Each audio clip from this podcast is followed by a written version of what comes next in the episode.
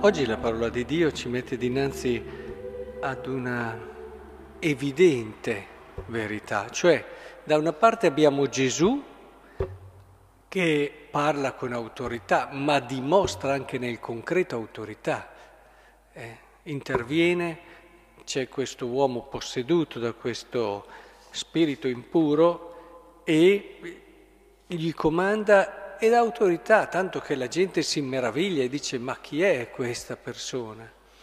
Dall'altra si vede nella prima lettura come Gesù è morto.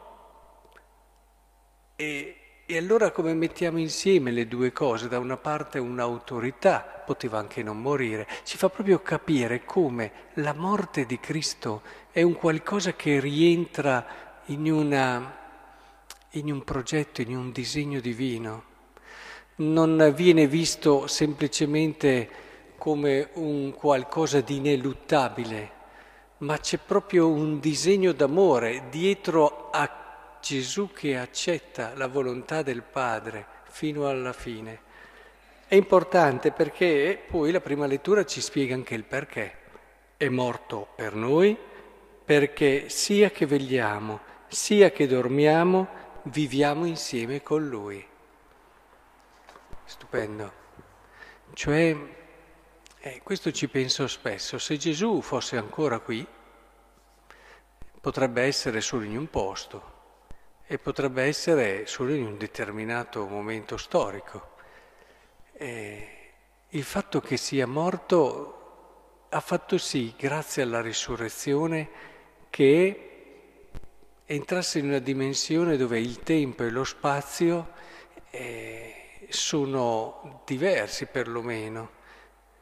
E quindi permette a lui di essere qui adesso con noi a celebrare questa Eucaristia, che quello che rende così bella questa Eucaristia è la sua presenza, che la rende così preziosa, ma ogni nostra giornata, ogni nostro minuto lo possiamo passare con lui. Sia che vegliamo, dice qui, sia che dormiamo, viviamo insieme con lui. E questo rende eh, quello che ad esempio adesso stiamo celebrando nella messa, nell'Eucaristia.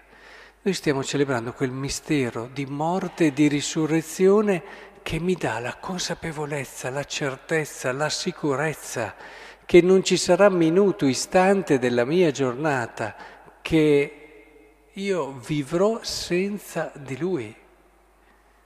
E questo riempie il mio cuore, riempie i miei, i miei minuti, come dico spesso.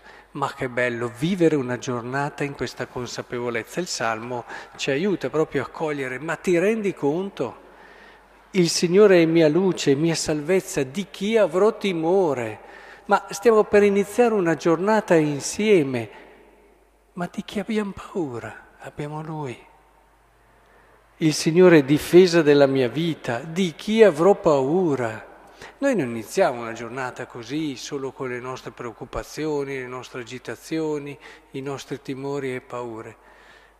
Adesso stiamo entrando in quel mistero pasquale che ci conferma e ci dà la certezza che Lui ci accompagna in ogni istante. Una cosa questa al Signore, questa solo io cerco abitare nella CAI, bellissimo, il Salmo 26. Sono certo di contemplare la bontà del Signore, spera nel Signore, sii forte, si rinsaldi il tuo cuore, spera nel Signore. È proprio così, noi siamo chiamati a vivere questa presenza, a viverla continuamente. Allora comprendiamo cosa ci dice la lettera ai Tessalonicesi all'inizio. Riguardo ai momenti, fratelli non avete bisogno che ve li scriva, infatti sapete bene che il giorno del Signore verrà come un ladro. E allora?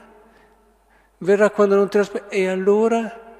Io vivo ogni momento così. Non ho bisogno di essere, oh, quando arriva il Signore ci prepariamo.